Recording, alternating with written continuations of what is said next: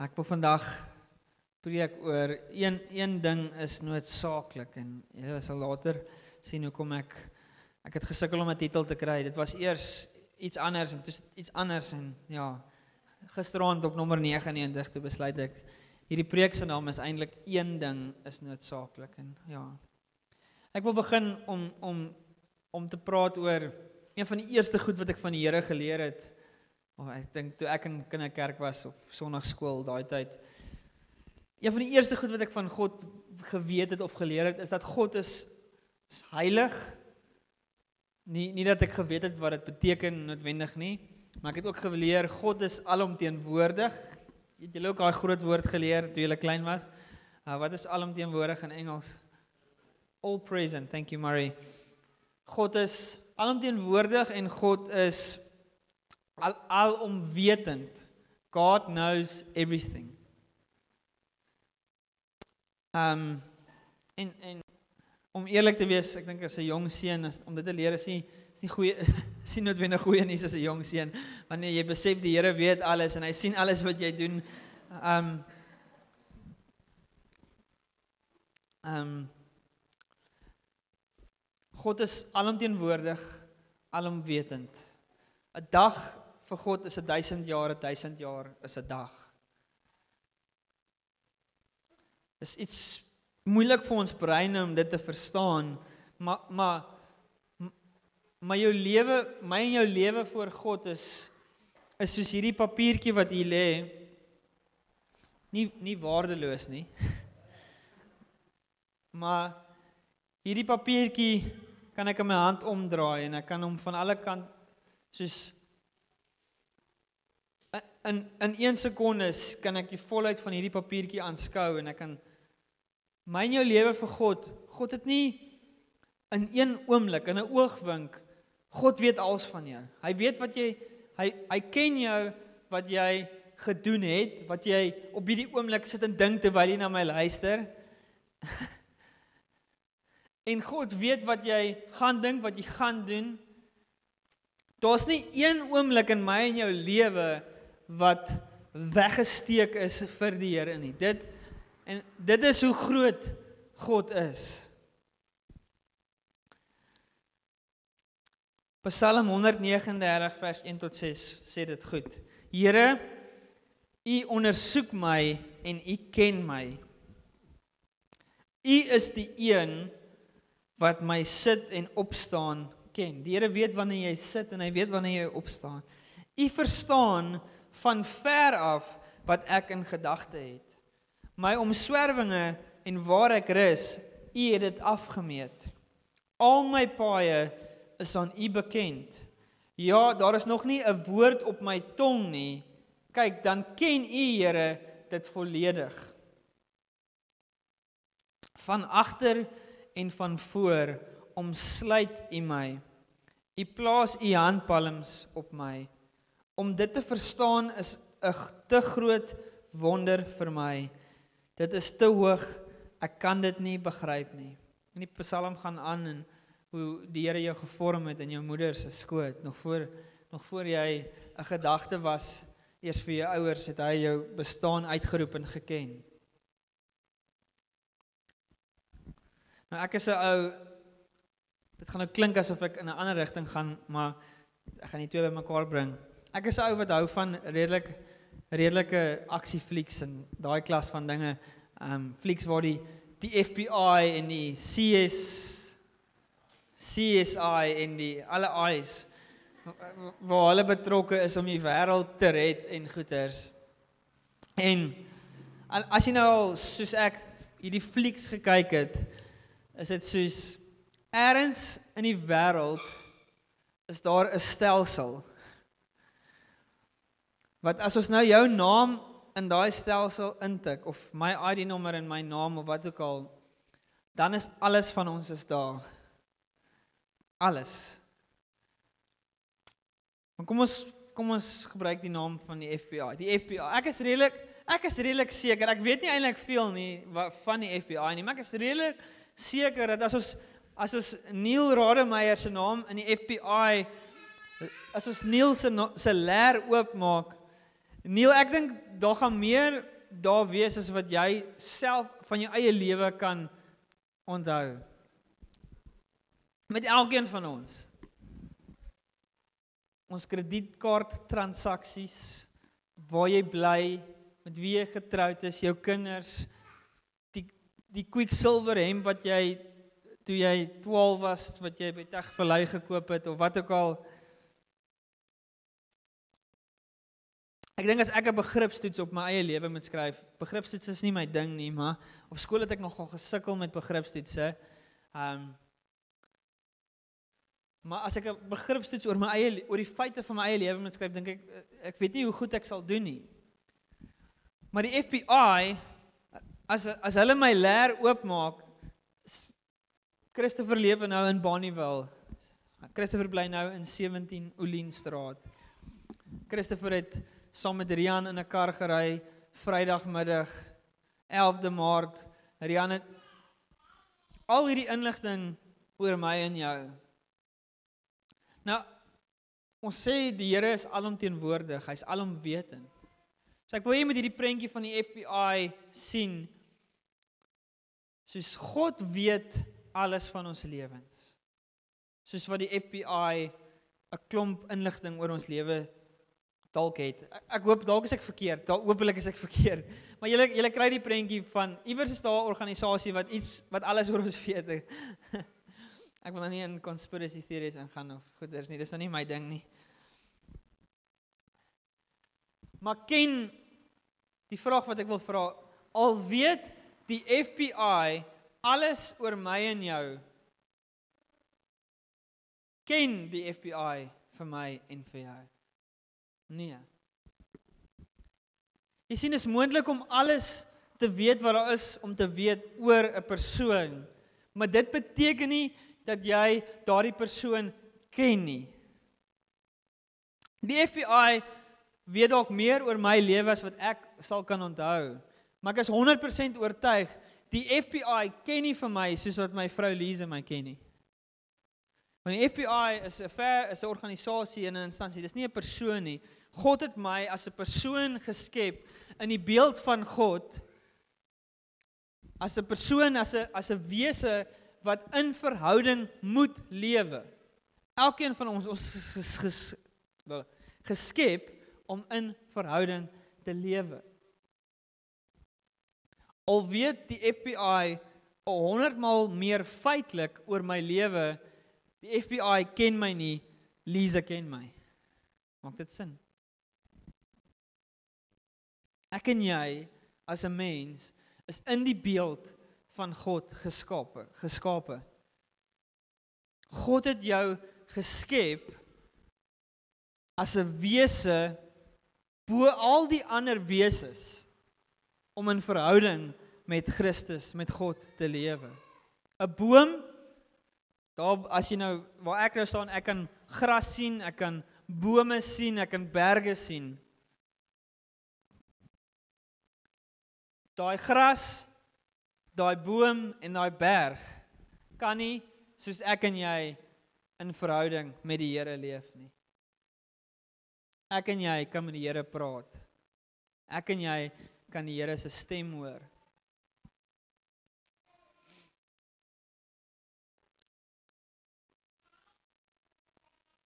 Die Here weet alles oor jou lewe wat hy kan weet. Maar steeds steeds wil ek vir jou vandag sê die Here begeer 'n verhouding met elkeen van ons. Die Here die Here het nie nog inligting oor ons nodig nie. Hy begeer 'n verhouding met my en met jou.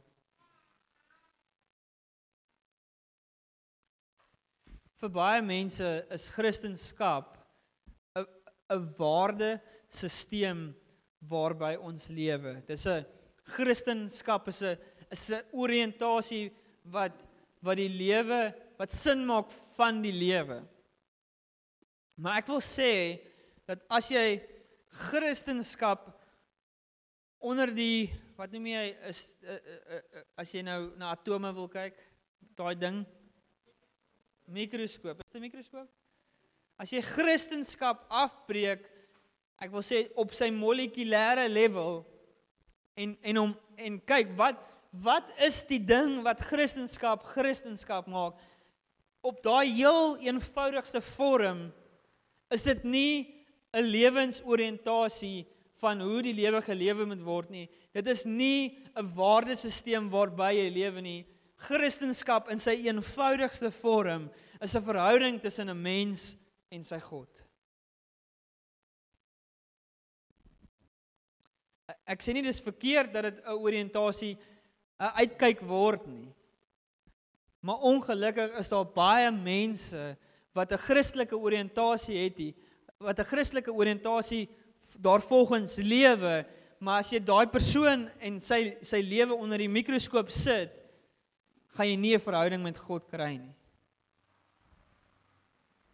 En Moses was 'n man wat iets hiervan verstaan het. Moses was was die leier wat God gekies het om die Israeliete uit Egipte uit te lei um na die beloofde land toe. En so die Israeliete en Moses het hierdie belofte van God gehad. God gaan voor hulle uitgaan. God gaan vir hulle voorsien.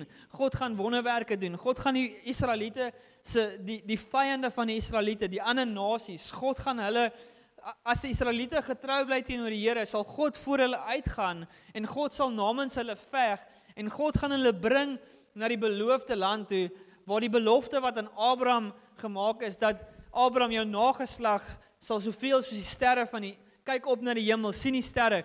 Dis dis dis hoeveel jou nageslag gaan wees. Daardie belofte het oor die Israeliete gehang. En Moses was op 'n tyd die leier wat God gekies het om hierdie om die Israeliete uit Egipte na die beloofde land toe te vat. En daar kom op 'n punt waar waar hierdie ding so half bevraagteken word waar waar Moses dis asof die Here vir Moses 'n kans gee of 'n keuse gee en te sê wat wat soek jy die meeste? Soek jy die beloofde land? Soek jy die wonderwerke? Soek jy al hierdie goeders wat ek beloof het of gaan dit eintlik oor my? Eksodus 33 vers 14 tot 17 sê die Here het gesê moet my teenwoordigheid saamgaan en moet ek vir jou rus gee. Moses het vir die Here gesê as u teenwoordigheid nie saamgaan nie, moet u ons nie van hier af laat optrek nie. Waaraan sou die mense dan weet dat ek guns gevind het in u oë, ek en u volk?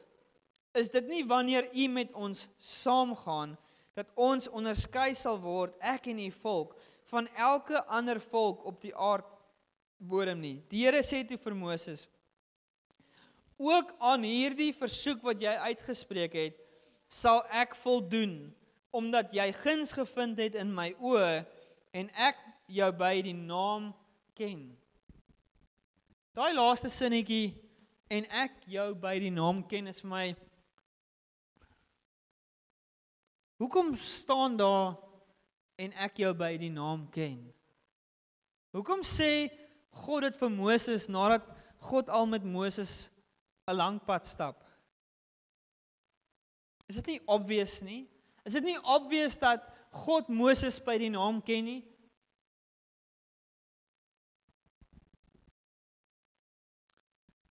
As ek die naam, ek gaan vier name uitgooi. Ek moes hard dink want as jy nou dink aan name dan dink jy net aan name van mense wat jy ken.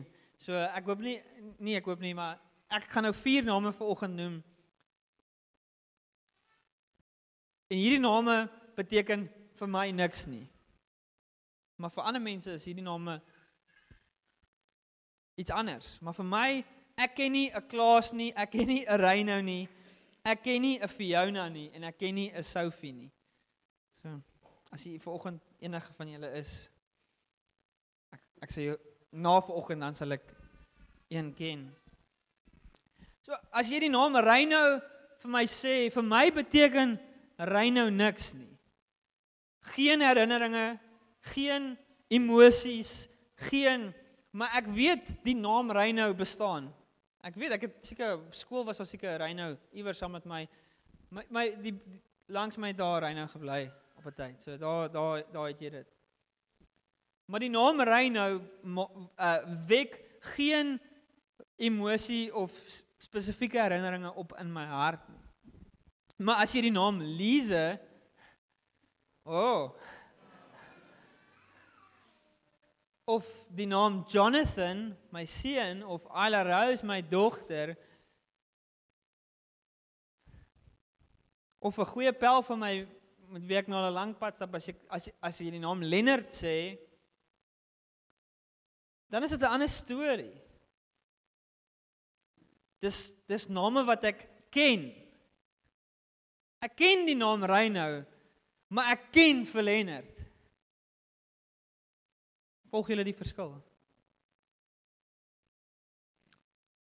Die naam Lennard bring herinneringe op. Ons was saam stout geweest op tye op Bybelskool toe ons nie moes stout geweest het nie. Ons was ons het ons stap 'n vriendskap saam al vir vir 'n klompie jare en ons het 'n klomp herinneringe. Ons het 'n roadtrip een keer gedoen. Uh Lennard het 'n weddenskap ons het 'n weddenskap gevat. Hy het die weddenskap verloor. Ek het gewen. Hy moes vir 'n hele aand in 'n rokkie rondloop. So ek het ek het goeie herinneringe, ek het vreugde, ek het daar's daar's emosies wat wakker word in my siel as ek die naam Lennard en die naam Lize hoor. En name mense wat hier is met wie ek nou ook pad mee begin stap, name wat vir my betekenis dra.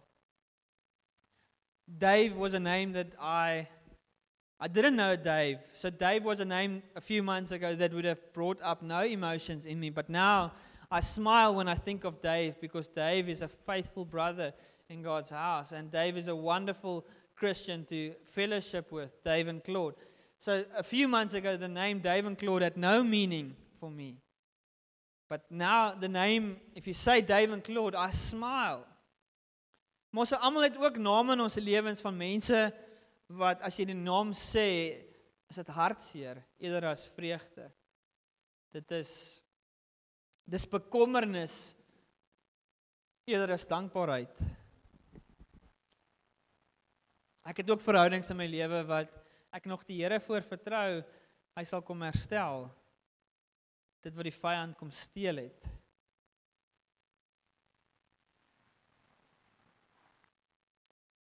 Ek wil vra vir jou vra wat dink jy Wat dink jy is in God se hart as jou naam gelees word? What is in God's heart? What happens in God's heart when your name is spoken aloud?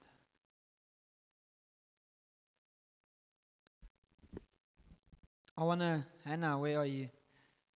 Hannah's got a Ek het toevallig hierdie gehoor. She's she's English, so she's going to speak in English. Maar ek het toevallig hierdie gehoor.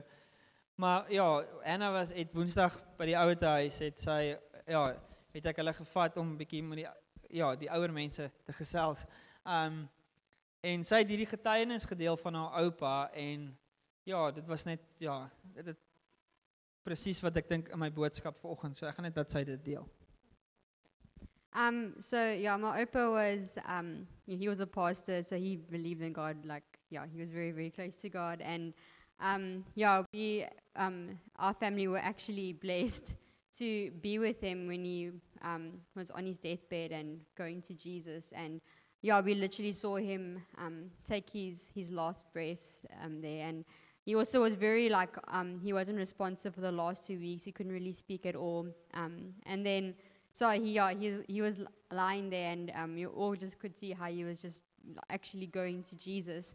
Um, and then, like randomly, my opa just said something, and we were like, we were, we were laughing, we were rejoicing, rejoicing, and everything, and it was just crazy. Um, so yeah, he basically like um, he said to God, he was just like, "It's me, Mervyn, God." Like That's and he, we all were like, "What? He's probably seeing Jesus." And then he said like the last thing to us, and it was crazy because you were like, uh, all of us were like, "Of course, of course, God knows you. Why are you saying it's me, Mervyn, God?" Um, but it was such a beautiful moment just to experience. So, yeah. Maar ek ek ek dink aan daai dag. Elkeen van ons gaan 'n beurt hê om hierdie aarde te verlaat en en En ek dink ons almal was al in daai oomblik gewees waar ons met iemand 'n gesprek voer of iemand ontmoet en is of okay, ons weet nou nie regtig wat om te sê nie. Kom ons praat oor die weer of kom ons praat oor oor die politiek of oor iets wat ons solank ons net nie net om hierdie awkward oomblik. Ons het nie regtig iets vir mekaar te sê nie, maar ons ons het nie ons het nou nie regtig gekeuse nie. Was al iemand al in so 'n situasie gewees? Of as jy iemand raakloop wat jy soos uh, lank lank terug gesien het en jy so half daar sien dit ja, dis is hallo, lekker om te sien. Wat maak jy nou? Goed, want as jy op pad. Ek het nou die dag iemand by Boomvroet, iemand wat ek 10 jaar laas gesien het en ek het nou ek het opgewonde na hierdie persoon toe gaan gestap en soos, "Jesus, hoe gaan dit? Ek is lekker om jou te sien." En ek was nou nie ontmoet met dieselfde opgewondenheid. Soos Ja, okay, nice. My tande is geborsel, jou tande is geborsel. Smile and wave, maar soos geen En ek dink soos, "Jo, as ek en jy in die in die hemel aankom en is is met die Here, gaan dit Hoe gaan dit wees? Gaan dit wees soos wat Hannah sê? Sy oupa gesê het, "Here, dis ek, Mervin." of of gaan dit Want ek dink as dit as dit of gaan dit wees dat Here Christopher, onthou jy ek het toe ek 19 was, het ek vir u gevra om my te help om deur my ouers se egskeiding te kom en Maar ja, Here, jammer, ek het nie regtig veel meer as dit gedoen en toe ek 30 was en ek deur hierdie moeilike ding, toe ek weer gebe Ja, Here, ek weet nie regtig wie jy nie, maar ja, ek's Christopher, aangename kennis. of gaan dit 'n ding wees van Here, dis ek, Christopher. Hier's ek nou.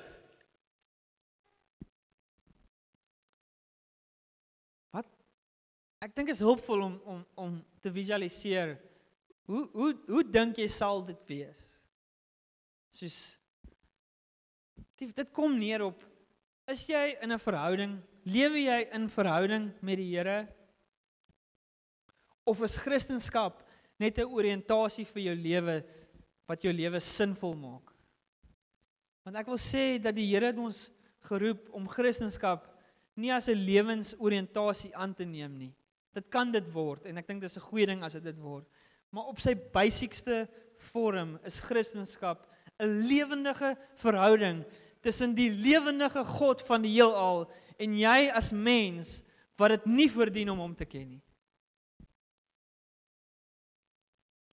Maar die Bybel waarsku vir ons in Matteus 7 vers 21 tot 23 dat vir party mense vir, vir party mense gaan dit 'n uh, geval wees. Hulle gaan hulle self wil voorstel en sê Here, ek is hierso. My naam is Christopher. Ek weet ons het nie so baie tyd saam spandeer nie. Maar vir baie mense gaan dit wees nie elkeen wat vir my sê Here, Here sal ingaan in die koninkryk van die hemel nie, maar net diegene wat die wil doen van my Vader in die hemele. Baie, sê saam met my baie. Ja, baie. Baie baie. Baie sal op daardie dag vir my sê, Here, Here, het ons nie in U naam geprofeteer nie en in U naam demone uitgedryf nie en in U naam baie kragtige dade verrig nie. Dan sal ek openlik vir hulle sê, ek het julle nooit geken nie. Gaan weg van my af, julle wet julle wat wetteloosheid bedryf. Ek het julle nooit geken nie. Maar die Here weet aan alles van jou lewe wat daar is om te weet. Stem jy saam? So ons moet 'n onderskeiding maak vandag dat die Here weet alles oor jou, maar hy begeer om jou te ken. Die FBI weet alles van jou lewe, maar die FBI sal jou nooit kan ken nie. Die Here weet alles van jou wat daar is om te weet. Hy weet die uitdagings, hy weet die struikelblokke. Hy weet die goeders nou in jou lewe wat jou weerhou om 'n voller verhouding met hom te hê. En die Here begeer die Here begeer elke liewe persoon wat hier sit, Die Here se begeerte, sy hartklop vir jou is om jou te ken. Hier is nie my notas nie, maar ek het 2, 3, 4 sonne terug het ek so 'n bietjie van my storie vertel en en mans en vrouens in die huwelik, julle sal weet waarvan ek praat. Val die mans. Ek praat nie net van sonde nie. Maar mans, dit is dit is nie maklik en natuurlik vir ons om wat hier in ons binne wêreld aan te gaan met ons vroumense te deel nie. Is dit? Nee. My vrou as ek van 'n soos as ek van 'n meeting of iets afkom as dit soos sy so sy haar begeerte is dat ek soos elke woord wat gedeel is, elke elke emosie wat ervaar is. En gewoonlik is ek soos ja, dit was 'n goeie meeting geweest. Maar sy sê ook meer as net dit was 'n goeie meeting geweest. Wat het in jou hart gebeur in die meeting? Wat het jy ervaar? Hoe was jy hoe was jou koffie met daardie persoon? Was dit goed? Was dit sleg? Was dit moeilik? Was dit maklik? Wat het gebeur? Wat het in jou hart gebeur? En ek ek moes leer en steeds besig om te leer. Nie of ek die enigste man is nie, maar ek moet leer om my hart oop te maak teenoor my vrou. Soos ek moet leer dat as ek my hart gaan oopmaak teenoor haar, gaan sy gaan sy gaan dit koester en nie veroordeel nie. Want dis die leuen, dis die leuen wat ons glo is dat as ek my hart oopmaak, gaan gaan iemand dit dan gaan ek seer kry. Hier is nou heel onbeplan in my preek, maar ek voel dit is goed. Um maar nog meer ek het gesukkel om teenoor my vrou oop te maak omdat ek gesukkel het om teenoor die Here oop te maak. My my my sukkel om teenoor my vrou oop te maak was eintlik nie die probleem nie. Dit was 'n simptoom van 'n groter probleem. En die groter probleem is dat ek het geglo dat as ek my hart vir die Here gaan oopmaak, gaan die Here gaan die Here vir my sê Christopher, ek ag, ek ek net ja, jy's net 'n failure. Ek het geweet jy's net vrot van binne. Maar die dag toe ek actually my my hart vir die Here oopmaak, het ek net liefde van God ontvang. En ek het net liefde van mense ontvang toe ek my hart soos werklik my hart begin oopmaak teenoor mense.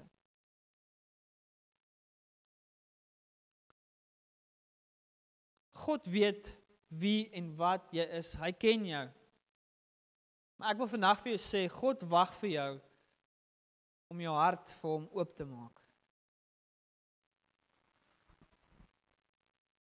Toe ek vanoggend gebid het vir hierdie preek, ek ja, oh, ek het net so ek het net so 'n verlange in die Here se hart ervaar dat dat ons baie van ons is doenig met die Here en die dinge van die Here en ons doen ons Bybel en ons maar ek ervaar net daar's 'n die Here het 'n hartsverlange na connection.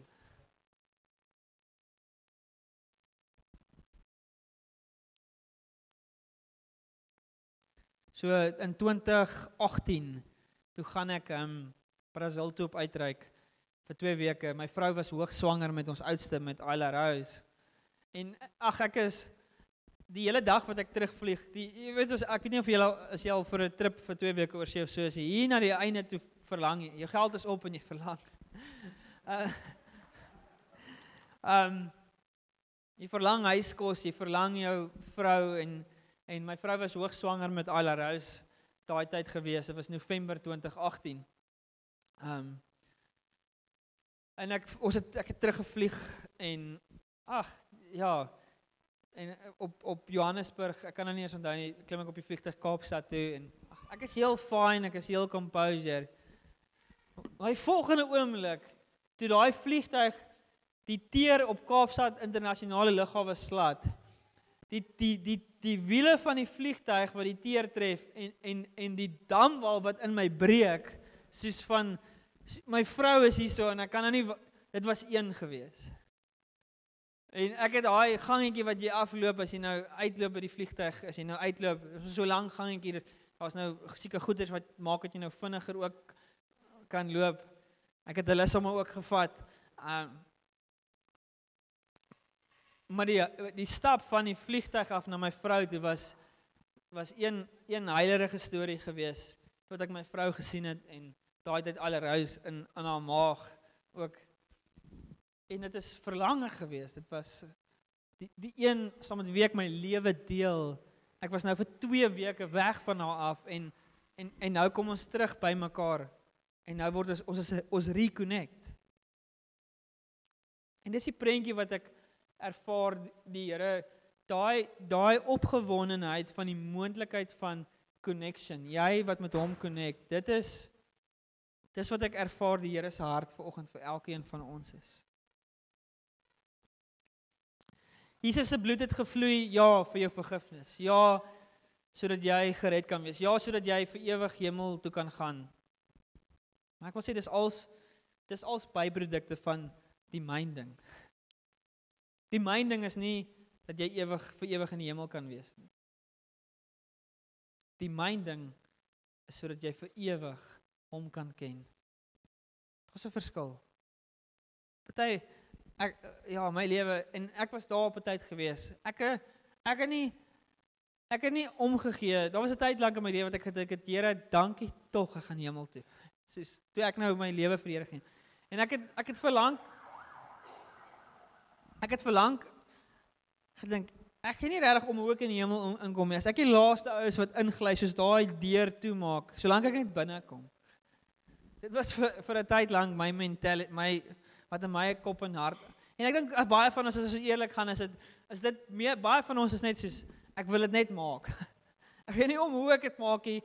Ek wil dit net soos daai die prentjie wat in my kop kom is daai toe Titanic gesink het, daai ou toe daai deure toe gaan van daai ouens was het dit net net gemaak. En dis in my kop solank het ek vir 'n tyd lank het ek gedink solank ek dit net net maak is ek reg. maar soos ek met die Here begin aanstap, sê die ervaar ek in die Here se hart Christopher jy jy settle vir iets veel minder as wat ek jou geroep het voor. Christopher, jy settle vir 'n 'n lang afstand verhouding wanneer ek hier en by jou wil wees.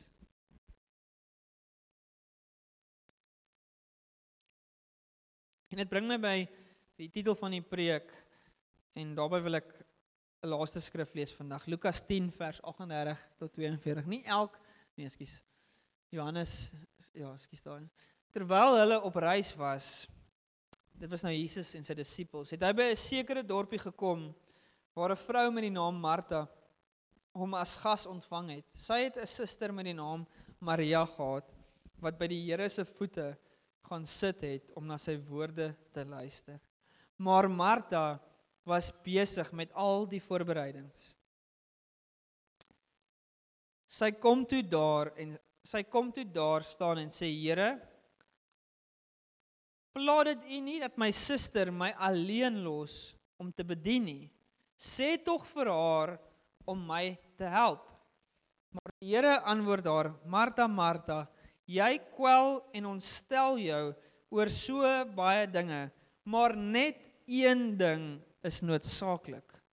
En Maria het die goeie deel gekies. Dit sal nie van haar af weggeneem word nie.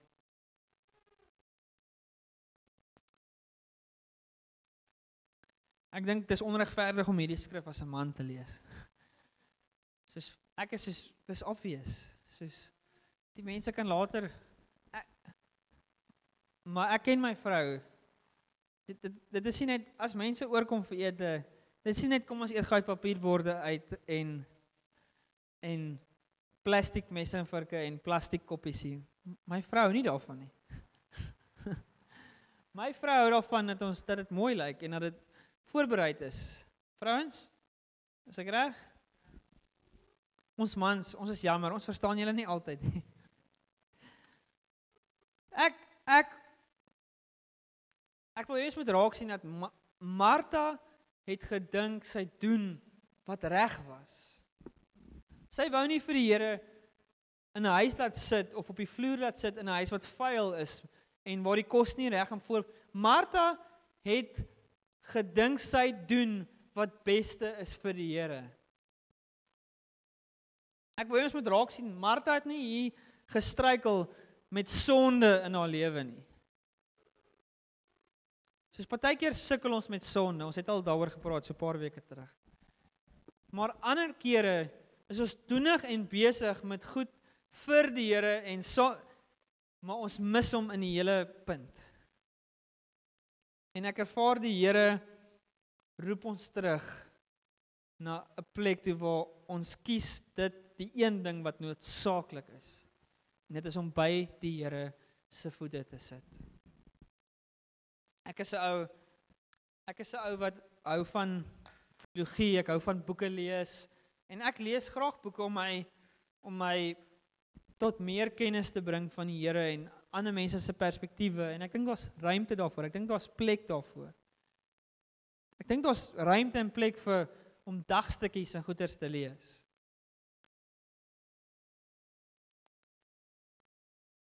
Maar net een ding is noodsaaklik. Dat voor ek enigiets anders by enigiets anders uitkom, moet ek by die Here se voete gaan sit en en en leer om sy stem te hoor net vir myself. Nie nie deur iemand anders nie. Nie nie deur en en daai goeters is alles goed en ons plek daarvoor. Maar as ek net die Here se stem deur ander kanale hoor en ek nooit en ek hoor nooit sy stem deur die kanaal wat hy sy gees wil deurstoe en, en net my wil praat hier, dan mis ek uit op iets in hierdie hele ding. Maar Martha het gestruikel en en nie die ding gekies wat sy moes kies nie, nie omdat sy met sonde vasgevang was of ietsie, omdat sy gedink het dit is die beste vir die Here, maar die Here het vir gesê, Martha, Martha, raak rustig. Kom sit by my voete Maria het hierdie porsie gekies. Ons gaan later die huis regmaak. Ons gaan later voor ek gaan dit saam met jou doen.